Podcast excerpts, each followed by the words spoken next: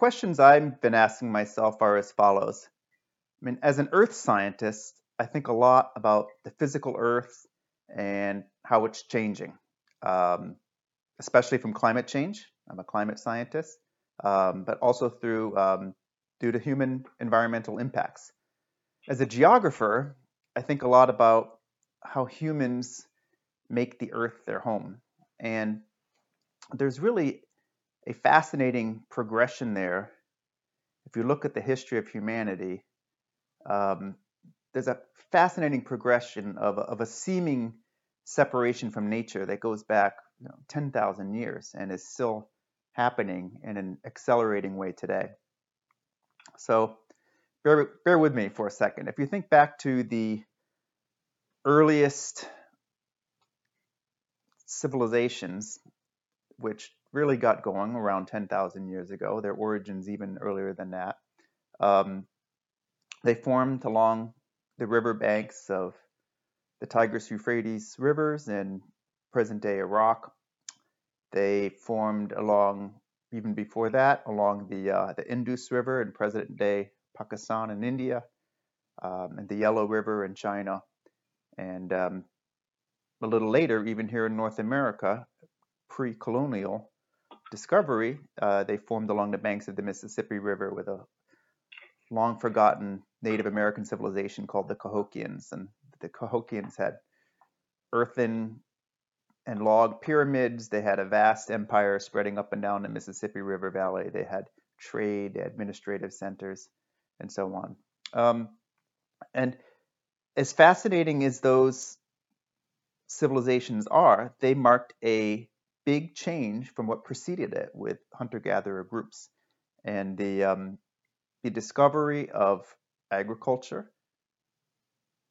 in these hydraulic civilizations along rivers created the some of the first big inventions from society the creation of the city state the creation of um, a ruling class the uh, creation of some of our earliest human institutions um, like engineering uh, science and law they can be traced back this far. And that was the first big step was the removal of our dependence on foraging for food and being able to survive in fixed settlements due to irrigated agriculture. From there, we moved to trade.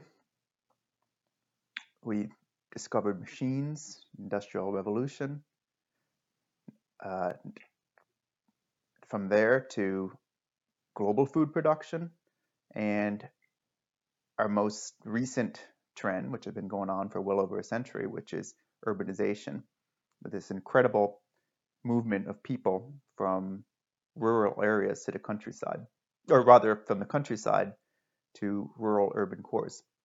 In fact, a little over a decade ago, in 2008, a remarkable threshold was surpassed with regard to this phenomenon.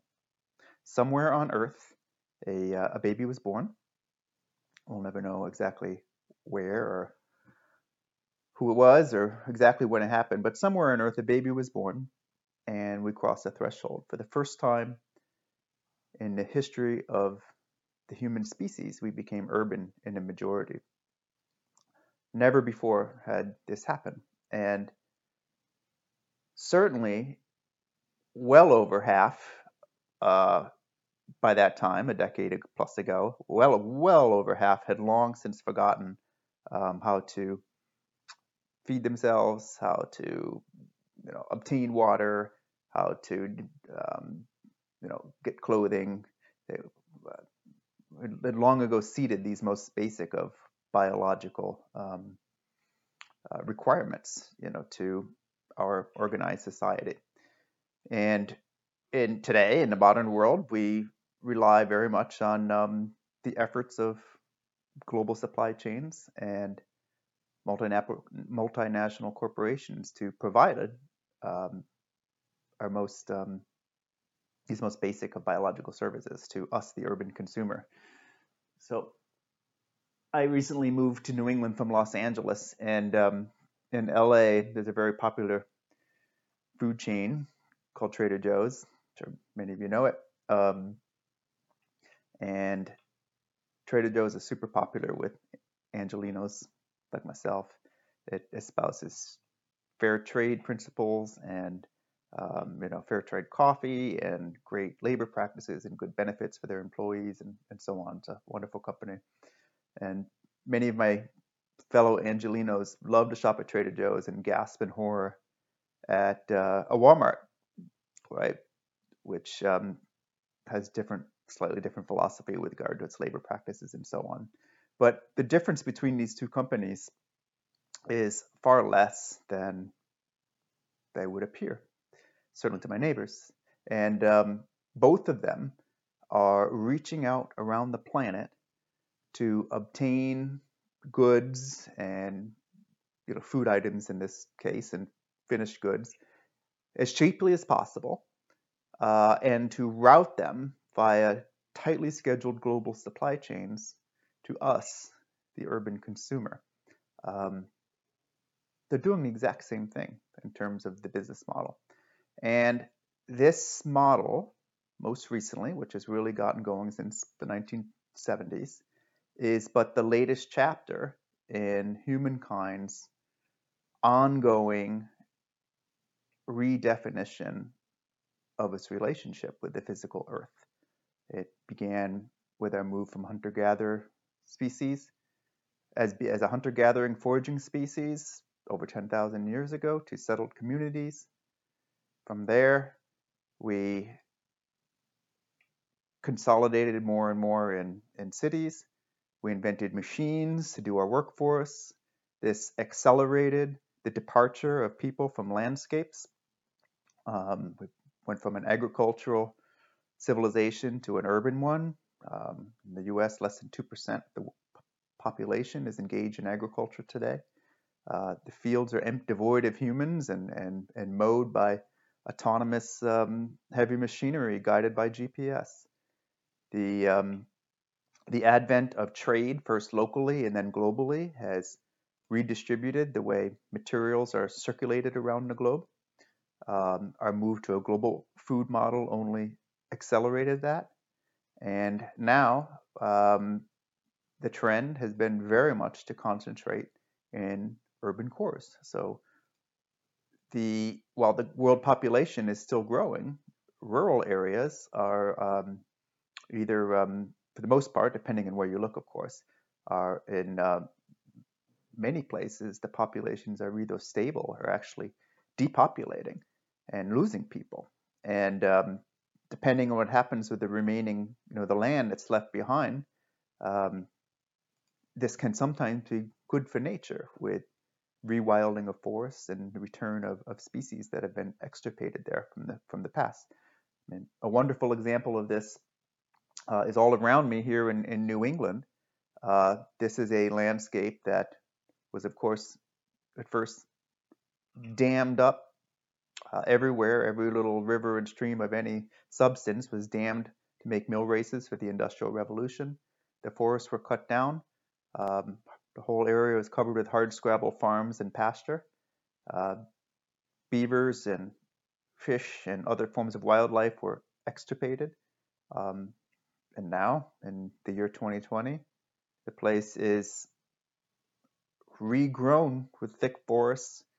There are beavers all over the place. And um, while highly suburban, uh, most of the human activities are taking place in the city with um, much milder impact upon the surrounding local environment than um, you know has happened in this area for, for hundreds of years. Of course, those impacts the environmental impacts of that urban activity are now global with climate change. Um, this is a topic I really spend most of my time on for my day job. I'm a, an Arctic climate change uh, scientist. I do a lot of work in Greenland and Siberia, northern Alaska, and so on. Um, looking ahead, um, I wonder a lot about how this changing relationship between humans and the physical earth will continue to change. Um, I wonder if we will burn the remaining reserves of fossil fuel, which is the track we're currently on, or will we leave it in the ground? I wonder if we will defend our coasts from sea level rise, or if we will retreat from them. If we do, and I wonder if we do retreat, what will be the nature of that retreat? Will it happen in an orderly way, or will it take um, major storm surge events, like we've already seen with Superstorm Sandy, for example, to render areas suddenly uh, uneconomic or unbuildable, or has happened um, with Hurricane Katrina along many, many miles of the Gulf Coast. I wonder if we will geoengineer our climate. There are a number of proposals for this. The idea, in just the last, you know, 10 years, this idea, even among scientists, earth scientists like myself, this idea has gone from being, you know, kind of an outlandish concept to one that is being taken um, with increasing uh, gravitas as the national and international level effort um, continues to to fumble and, and falter uh, to to effort to um, slow the pace of climate change at the international level continues to fumble and falter. I wonder I wonder if humans will take control or partial control of evolutionary processes and begin to direct evolution through synthetic biology. That is, I, I'm, I'm, my interest in my interest, my own interest in synthetic biology extend especially to the modification of of um, plants, um, modification of plants for human food, potentially the modification of human plants as a mitigator of climate change through carbon sequestration, and I wonder what the implications of this this may be. I I, I really am astounded to think what kind of um, life experiences my three small kids uh, will encounter as they go through the next 80 to 90 years, particularly in this area of synthetic biology. I I speculate that the changes they will see will be uh, in their generation will be even more dramatic than the ones um, I've seen through the information revolution of the last 40 to 50 years. I wonder if we will populate the Arctic. This is a place that could that is continuing to warm, um, and not not that it'll ever be warm in the wintertime. Of course, it's the Arctic. The polar night will always return, but it is also a place that um, has a great deal of fossil fuel energy that is not currently developed. And should we stay in the path of fossil fuel development, it is an area that is likely to be um, accessed and used for this purpose. And we're already seeing that in places like northern Siberia, the north slope of Alaska, the oil sands or tar sands, depending on your point of view, of, of um, Alberta uh, and Canada of northern Alberta. So I wonder if our long trend, lurching trend of global integration, which has its roots in the wreckage of post World War II, beginning with the Bretton Woods Agreement. I wonder if that long lurching global integration will stop and will reverse. Certainly, recent years have developments of the very recent years have um, suggested this is possible without getting into the, the, politics of it, but the Brexit is a prime example of it. Um, there are many indications around the world that this um, ideology is uh, maybe changing, and it is quite plausible that we could deglobalize moving forward. I wonder if the current COVID 19 pandemic uh, could inspire or either inspire or I wonder if the current COVID 19 pandemic will either deter or inspire um, use of biowarfare. Biowarfare is the most has long been the most untouchable and covert form of warfare.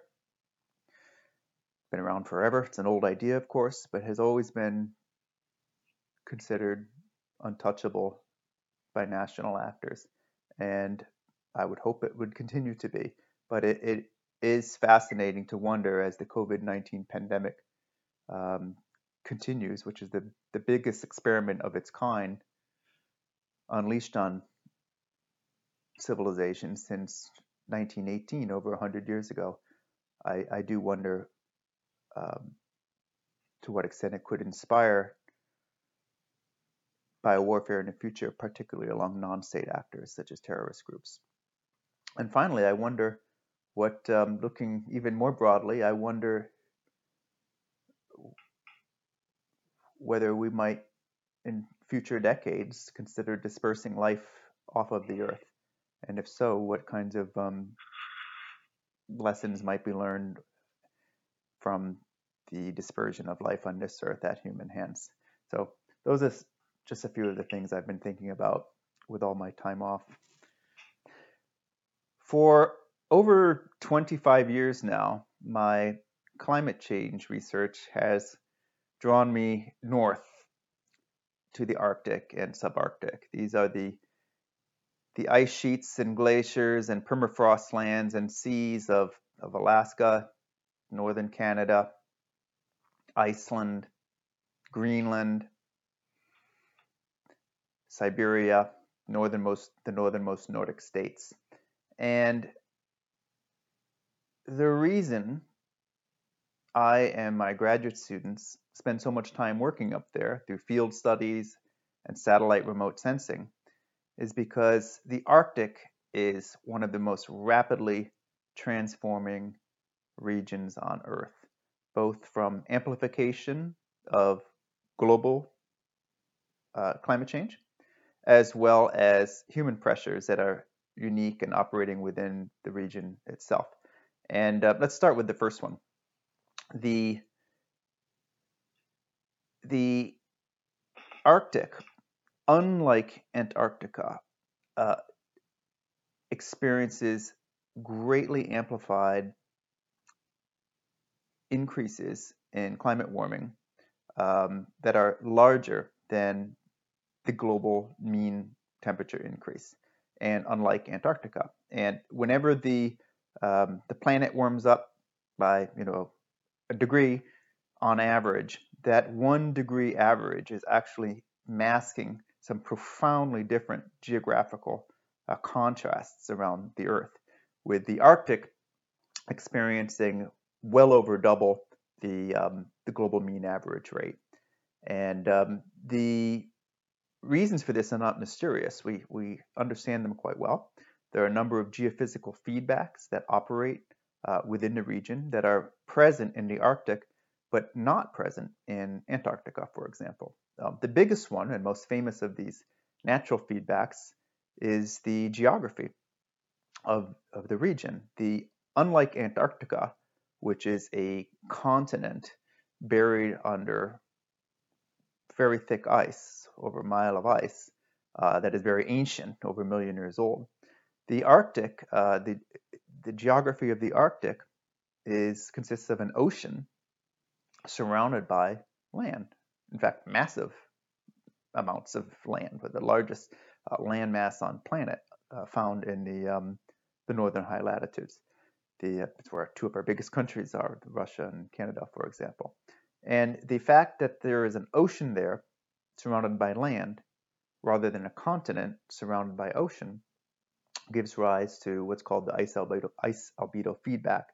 Um, meaning, the, the, way it operates is the, um, the albedo or reflectivity of a dark ocean is much lower than that of ice and snow, which is highly reflective and the ocean always freezes in winter and hopefully always will because remember um, the polar regions will always have polar night uh, in the wintertime And so the ice, no matter how warm it gets in the summer, ice will always refreeze in, in the winter. And the Arctic Ocean freezes over in the, uh, wintertime and begins to melt back from its edges during the summertime, uh, reaching its minimum, its sort of minimum seasonal extent uh, in late September. And the extent of that minimal summertime sea ice cover in the Arctic Ocean has been steadily declining ever since NASA first started mapping it using passive microwave satellites in, in the late 1970s. The maximum uh, seasonal extent of ice cover in the Arctic Ocean has declined by about 40%, over 40% since the late 1970s. And this causes the reflectivity of the surface of the planet up there to decrease because as that ice melts back, it exposes a darker ocean, which absorbs more of the incoming solar light. So rather than being reflected back to space, that energy is absorbed by the ocean, which warms the ocean water and retains heat within the system, which is then uh, re-released throughout the year. So this is one of several feedbacks operating in the Arctic, which are, are unique to the Arctic and cause the place to be um, to be uh, to experience amplified climate change. Now, importantly, this feedback works in the opposite direction as well. So when the Earth enters periods of global cooling, such as during um, ice age oscillations, and the um, when global temperatures decrease, the Arctic will plunge. Temperatures in the Arctic will plunge more than double the uh, global average. So it is a highly amplified system. From a human presence and development point of view, the Arctic and Antarctica couldn't be more different. The, the Arctic land masses are under the political control of eight sovereign nations. They belong to those countries, these territories and adjacent seas uh, namely the United States, Canada, uh, Greenland, which is an autonomous region of Denmark, uh, Iceland, Norway, Sweden, Finland, and Russia. Antarctica, in contrast to the Arctic, is totally different in its political organization. It is uh, shared among nations, and the entry key to um, having you know participation is the expenditure of funds on science and maintaining science camps in Antarctica. So Antarctica is a fascinating place because many countries want to be involved with Antarctica for geopolitical reasons, but the only allowable way in which this can manifest is through funding of science in Antarctica. So it's wonderful. As a scientist, I think it's it's absolutely absolutely wonderful but the the the, um, the governance situation it couldn't be more different. Um, the Arctic, being comprised of sovereign nations, um, is governed by the rules of those sovereign nations, and offshore is governed by uh, a very important piece of international law called the United Nations Convention on the Law of the Sea, which governs the um, offshore economic exclusive economic zones of all signatory nations, at 200 nautical miles, and through a provision within this piece of international law called Article 76, signatory nations can petition to extend their offshore sovereignty um, through scientific mapping and geological studies if they can establish that the seafloor is a natural extension of that continent's uh, continental shelf. And it just so happens, due to the geography of the Arctic Ocean, it's a very it's a fairly small ocean and very shallow. Um, and as, as a result, most, if not virtually all, of the Arctic Ocean either already has been or soon will be partitioned between five Arctic countries that abut onto the Arctic Ocean. Um, perhaps even the North Pole itself. Uh, the biggest beneficiary of this is Russia, um, Canada, also Greenland, the autonomous region of, of Denmark, um, the United States and Sweden and Norway also have some some claim to the area. So when you couple that governance structure with the extensive potential reserves of natural gas, condensate, and oil in this region, the development prospects for this remote, iconic part of the world are um, huge over, over the long term. Not in the short term. Uh, low oil is a very, very difficult place to operate, uh, very expensive, very environmentally fraught. Um, many national and multinational oil companies have attempted to operate in the Arctic and have, have failed or have withdrawn.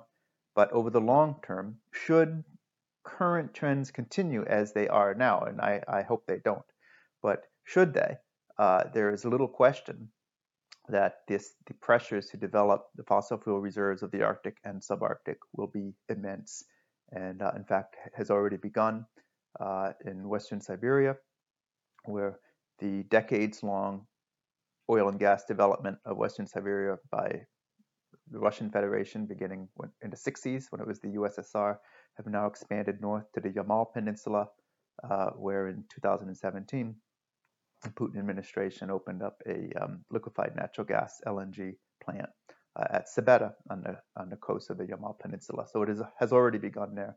And in North America, of course, we have the ongoing um, bumpy, depending on the price of oil, um, bumpy development of the um, the oil sands or tar sands, depending on your point of view, uh, in um, in northern Canada. So the climate changes happening in the Arctic are more extreme than the climate changes in even in Antarctica, which is also under, undergoing tremendous um, warming, and the development potential and pressures and governance are totally different between the Arctic and Antarctica. And this is why we are um, why we see such an asymmetric um, sort of two asymmetric spheres of activity and interest taking place in these two very important and iconic regions. I, I will hasten to say, however, that the single greatest uncertainty in global sea level rise risk does come from Antarctica which is why the reason it is um, under acute and you know scientific scrutiny and study.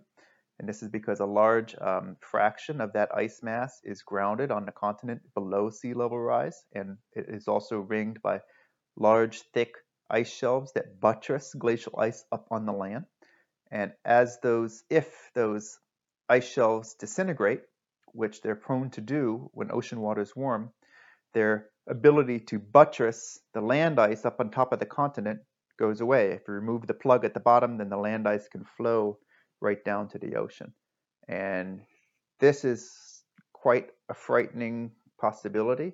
Uh, we don't understand the processes involved very well. Our ice dynamics models are not well calibrated because we don't understand all of the tensile um, physics that are found along the interaction of this of the glacial bed with the overlying ice and the interaction of those physics with the buttressing effect and, and ocean temperatures at the ice edge are, are you know they're present in the models but our models are not calibrated well enough to really be able to know uh, if and when this might happen so it, it, it creates a, a big error bar in our uncertainty about how fast and how high sea level may rise uh, by the end of this century. There is the sort of collective body of wisdom gets summarized every few years with the United Nations IPCC reports, um, which are notoriously conservative and slow in their assessments. That's understandable. It's because they're they're consensus documents that have to be signed off on by by governments. Um, but the uh, most recent IPCC release, which just came out in September, has significantly upgraded their risk potential for sea level rise, um, you know, to be as high anywhere from 30 centimeters to 1.1 meters by the end of this century. And again, it must be kept in mind that this is a conservative conservative um, document, and the um, much of that uh, the, the reason for such a large range comes from uncertainty surrounding the stability of the West Antarctic ice sheet.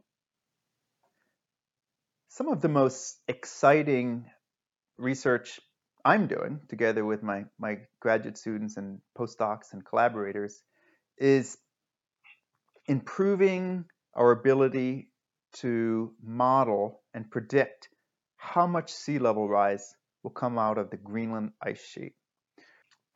And next time you next the next time you look at a world map or globe, have a look at the Greenland ice sheet and look at its latitude.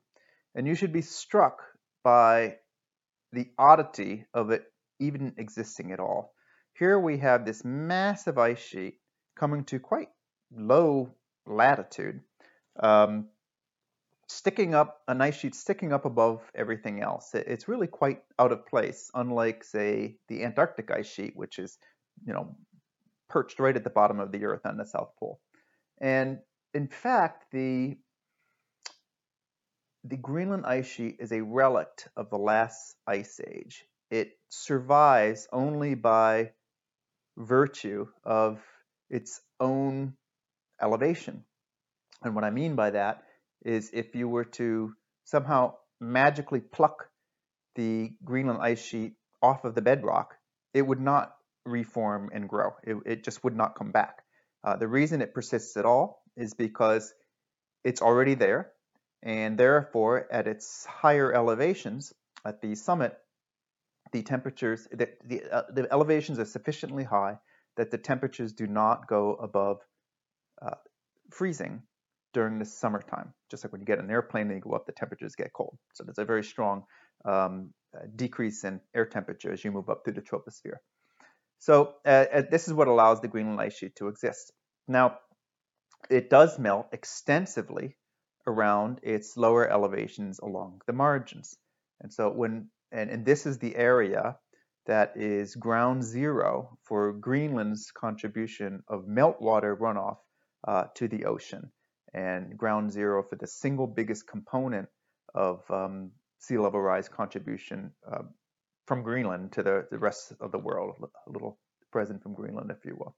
And the extent and intensity of this melt zone around the edges of Greenland have been dramatically increasing um, pretty much every year, quite quite steadily. I mean, it, it's bumpy. Some years are cooler, some years are warmer, but the overall secular trend is one of of increasing melt and mass transfer from the Greenland ice sheet uh, to the ocean, where it contributes um, about a third of global sea level rise at this time. Over a millimeter per year is coming just from the Greenland ice sheet. Um, and so my team and I have been pushing this science forward by studying this melt zone. And surprisingly, uh, and, until quite recently, this area received light scientific study. Uh, most ice sheet um, scientists and field expeditions uh, focus on drilling camps uh, up at the, up at the top in the cold zone, uh, where since it doesn't melt, the ice core record is preserved. And these are amazing places to drill two miles down into the ice all the way to the bed and pull out a two mile long time machine of past uh, climatic changes over, over geological history. The, um, the melt zone along the edge gets um, is, is a real mess. I mean, it melts every summer. Um, it, uh, you know, if you try to envision it, just imagine a vast slick and slide water park where, uh, sure, it snows over in the wintertime, but come June, the whole place starts to melt. It's crisscrossed everywhere with torrential flowing blue streams and um, trickles that come together into streams, which which come together into these great branching arterial river networks flowing over the top of the Greenland ice sheet. And every single one of these torrential blue rivers um, in southwest Greenland, which is the most intensive area where this melting is taking place, virtually all of them travel for a few kilometers over the ice before breaching through the ice into a sort of sinkhole called a moulin. And from there, it tunnels under the ice and out to the ice edge where it goes uh, right into the ocean, thus contributing to global sea level rise. And the um, this this is where this is where you know 90% of the runoff from the Greenland ice sheet to the ocean is coming from. Um, it is so modeling this melting process and sea level rise contribution process correctly is imperative if we are to be able to forecast with reasonable accuracy the anticipated rate of sea level rise in the future. And amazingly, until um, the work of our group, the um, no testing or validation of the climate models that operate for this purpose had ever been conducted um, for Greenland before. So beginning in 2012 and for and for many summers ever since, um, I and my team have been helicoptering onto the Greenland ice sheet in this fantastical melt zone, where we uh, string use helicopters to string cableways over the top of these rushing supraglacial rivers uh, and hang um, a a um, river discharge measurement technology called acoustic Doppler current profiler, uh, or ADCP, uh, on these cableways, and we operate around the clock, uh, working to collect measurements of river discharge every hour, 24 hours uh, a day around the clock for up to a week in duration. And through these measurements, we've collected the world's first runoff, meltwater runoff measurements on top of the ice sheet. And what we then do is simultaneously use drones and satellites to map out the upstream contributing watershed area flowing to that point uh, where we are collecting the discharge measurements. And when we know the contributing watershed area and we have the runoff, the flow measurements at the bottom of the watershed, we then have a completely independent field data set from which we can test the uh, ability of climate models to to um, model or to simulate uh, meltwater runoff from the Greenland ice sheet. And it's those models that are being used to predict the future. And uh, it's there, it's these models that are being used to um, estimate um, projected ranges of sea level rise um, in IPCC reports and, and, so forth. And so the the field work, of course, is is it's incredible. Uh, we, we, we camp on the melting ice. We pitch tents on top of the melting ice. There's water running everywhere. Uh, the tents need to be repitched every couple of days because the ice surface is melting all around us. So we wherever you pitch your tent on one particular day, uh, that is shaded from the sun, so the melt, ice melts around it, and after a few days, the tent is perched up on a little knoll and is tilting around and so forth. Um, the entire camp needs we we have to take we, we of course take safety precautions very very seriously. Um, if anyone were to slip into one of these streams, they would be uh, washed away because the uh, the water is super cooled. It's about zero degrees Celsius uh, there's nothing to grab onto. They're just fast flowing chutes that have melted into the ice. There are no rocks, no trees, no branches. There's nothing to grab onto. And as I said before, every single one of these streams and rivers runs into, uh, flows into a moulin, which then thunders its way down to the base of the ice sheet. So if everyone ever were to slip and fall into one of these things, they would not be recovered. Uh, so as a result, to work in this environment. It's quite possible to work very safely in this environment, but there are many precautions that we must take. We first thing uh, we do is we encircle the entire campsite with yellow caution tape, and no one is permitted to leave that small area of ice uh, unless they are tethered into a rope. And another, and this is flat. This is not mountaineering. The place is just flat and crisscrossed by streams. But nonetheless, when someone uh, goes outside that camp perimeter, they um, wear mountaineering harnesses and, and uh, latch into a rope which a partner then feeds out line uh, from. And then the scientist goes to the edge of the river where the cableway is and the ADCP and collects the measurements, towing the instrument back and forth across the river while someone else is making sure that that rope, which is really a leash, is never long enough for them to even possibly fall into the river in the first place. The rope is kept tight enough that that is physically impossible. So we've been collecting these types of measurements for, for several years, and the publication, the, the findings are just now coming out. And there's, um, I'll, I'll tell you some of the preliminary results. I'm actually working on one of the papers right now. The, um, the, there's good news and bad news. The bad news is that the meltwater generated by melting across this area of southwest Greenland, unfortunately, virtually all of it escapes the ice sheet to the ocean.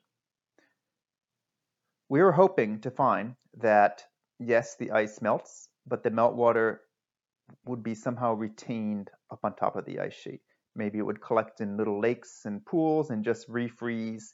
Maybe it would uh, soak into the cracks in the ice and refreeze and stay there.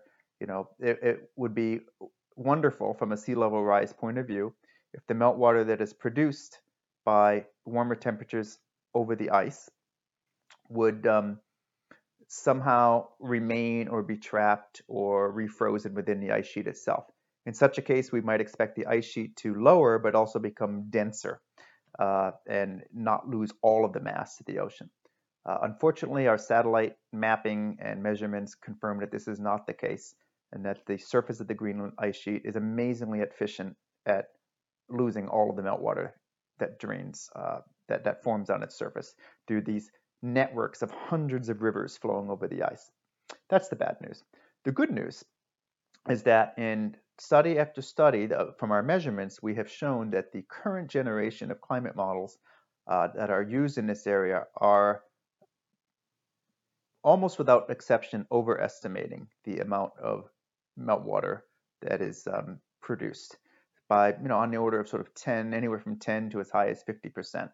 Um, that's good news in the sense that these some of the dire prediction, the direst predictions of runoff contributions of sea level rise or to sea level rise from Greenland are, are a little too high. And we're digging right now into the reasons for this. Um, it may be one possibility is the models um, are, are, overestimating for reasons pertaining to energy balance. The other more likely reason is that some of the water is indeed being trapped within a sort of rotten zone. It's called rotten ice on the on top of the ice surface. It's a very fragmented, porous, rotty looking ice that appears to be storing and retaining some of the water. But uh, that finding that missing fraction of overestimation is what we're working on now. But more generally, the take home message is that it is um, uh, both exciting and scientifically critical to get boots on the ground into the field um, to test and verify uh, these climate models, which are becoming a, um, of course, an increasingly critical tool uh, for us to plan and um, project and to plan for the future. Um, yet I had always been interested in snow and ice and rivers, uh, in no small part due to my dad, who is a uh, very highly respected um, uh, earth scientist. And um, we would spend our uh, summers in the Canadian Rockies uh, visiting his field sites, and he was interested in the um, actually meltwater streams and rivers draining glaciers in the uh, in the Canadian Cordillera. So, uh, in the summer times, we would pack up the station wagon with my brother, our dog, my mom, and my dad, and drive the thing from downtown Chicago, where I lived a very urban, uh, gritty downtown life, uh, up to the Canadian Rockies, where we would camp and live in cabins for a couple months out of the year, um, doing scientific fieldwork around these beautiful uh, meltwater streams and lakes and rivers in, in the Canadian Rockies. So that had always interested me. And when I, um, after a, a one year stint with the US Geological Survey, uh, after my master's degree, uh, when I rediscovered that I liked school even better than the regular hours of a, of a nine to five job, I um, applied to Cornell University's uh, Earth Science Department and um, began a PhD there. And it was at Cornell in the Earth Sciences Department where my real um, transformation as a scientist began. Um, first, there was the access at an institution like Cornell, the access to really big minds and thinkers is, uh, and it becomes an everyday occurrence through, for example, through guest lectures and colloquia from visiting, um, eminent visiting scientists. And uh, Richard Alley was visiting Cornell to speak about his latest work, which had just come out in Nature, which used ice cores from the Greenland ice sheet to show how global climate, or, or more specifically, North Atlantic climate, at the end of the uh, Younger Dryas cold snap, which was a, a, a, brief relapse into ice age temperatures that happened just as North America was pulling, as the world was pulling out of the last ice age. It was warming up, it was warming up, and suddenly, almost instantly, the ice core record showed that the temperatures dropped went plunged back into uh, cold, uh, you know, ice age type temperatures, then stayed cold for a while, then warmed, cold, warm, cold, warm, cold, and boom, jumped out and continued on its warming trend. And so the uh, the temperature swings were dramatic on the order of several degrees uh, happening in a couple of years, perhaps even within a single year. It was absolutely astounding work published in Nature. And uh, Richard Alley was the lead author of that work and a very famous person he came to Cornell, he gave a, uh, a lecture on it, and then, as is customary with these types of academic visits, um, his, uh, there was a sign-up sheet to meet with him, and even lowly graduate students such as myself uh, were permitted to spend, you know, 30 minutes with him um, talking about whatever. So I um, nabbed one of those spots with Richard, and you know, was prepared, you know, very much looking forward to hearing him talk about himself and his uh, you know his discovery and how he got there and so forth. And to my um, amazement, he um, didn't want to talk about any of that. He insisted upon talking about me and my projects and what was I working on. And at the moment, I was working on something which was very hot at the time called uh, wavelet transforms. It's a mathematical uh, tool, mathematical filter for time series analysis. And um, I was almost embarrassed to talk to him about it, but he pressed and insisted. And before I know it, I mean, he um, we had a we ran over time. He was late for his next appointment, and we had just spent had this very stimulating, exciting conversation back and forth. So what I learned from that encounter is that you know many of our greatest scientists um, are, are just perpetually curious. It doesn't matter who they speak to; they're always hungry to learn, always excited to hear new ideas, and um, interested in engaging and discussing them uh, more than you know, talking about their accomplishments, which was which was just just fantastic.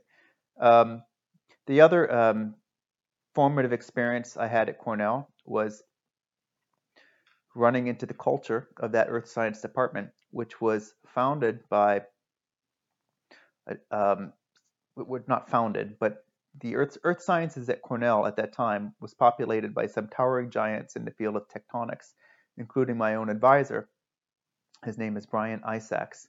He and his advisor, Jack Oliver, at um, Lamont Doherty Earth Observatory, uh, which is part of Columbia University in New York, discovered plate tectonics in the 1960s. And when I say discovered plate tectonics, what I mean is that Bryan, then a graduate student, and his advisor assembled the data sets that made it all come together and collected some of them and assembled them and, and finally stitched together, pulled together the pieces of the puzzle that um, revealed the existence of plate tectonics on Earth. And they saw the, the, the data set, the main data sets they looked at were magnetic reversal stripes, uh, which are, have matching sets on either side of, of, um, of spreading ridges in the ocean, and the epicenters of earthquakes. And um, the the story, as I heard it told, was that Bryan Isacks and his advisor were standing in the advisor's office at Lamont Doherty in New York, and sketching on a blackboard with little X's the locations of the epicenters of earthquakes near us, what we now know to be a, a subducting zone where one piece of continental crust is plunging beneath another. And Bryan and uh, his advisor, Jack, were um, I wasn't there obviously, but as I heard the story told, were plotting these little epicenters, little X's, and then they were going down, down, and down, and down, and puzzling and musing over these. And then Bryan, you know, suddenly blurted out, "It's going down. The crust is going down. It's getting one is getting dragged beneath the other." And at that moment, it all finally became clear that the Earth's crust was being born at the um, the spreading center ridges in the oceans, and the magnetic reversals were capturing that slow growth over time, and then they were being uh, subsumed and plunging uh, on the other end in, their, in the death zone, where uh, one plate was subducting beneath another. Um, uh, they arrived at this idea mutually. They flipped a coin over who would write the paper, uh, or who would be lead author on the paper. Uh, my advisor Bryan won, and he got to be lead author but the lead author on the paper that put together for the first time the, the, the theory of plate tectonics, which launched a revolution in the earth sciences that is still uh, kind of in the mop-up phases today. The, um, the benefit to me from working at Cornell was that because of this um, because of this legacy with Bryan Isacks' works and also Jack Oliver, because the both of them then, both Jack Oliver and Bryan Isacks, then moved to Cornell University to the Earth Sciences Department, and they brought with them a whole cohort of big thinkers in plate tectonics who, for the first time, re- were really looking at the Earth at the very, very broadest possible scale to get big picture understanding of the Earth of the Earth system. Um, and by its very nature, plate tectonics you know, demands that kind of perspective. So when I arrived there in the 1990s, I brought with me a very small field-oriented mindset um, where I wanted to take a very you know, small watershed and study it and understand all these detailed little processes. And uh, my advisor and committee there pretty much um, beat me up over that and said, "This is Cornell University. We think big. We think big we think big. You have to broaden yourself out. And so that's when that was the beginning of my um, sort of transformation from thinking very small about the earth sciences and the wonders that it entails, all the wonders that it entails, to also try to step back and, and to uh, to gain very broad scale um, theoretical and observational knowledge of, of the of the earth at the, the largest possible scales. And this is one reason why I now work. My research spans everything from sort of broad Arctic change to to societies um, and to you know the humans and, and the way we make the Earth our home. The um, the other very influential person on my career was um, a colleague at UCLA in the geography department um, named Jared Diamond. Jared Diamond was enormously influential on me. Uh, first of all, I had, um, well, the story goes like this. The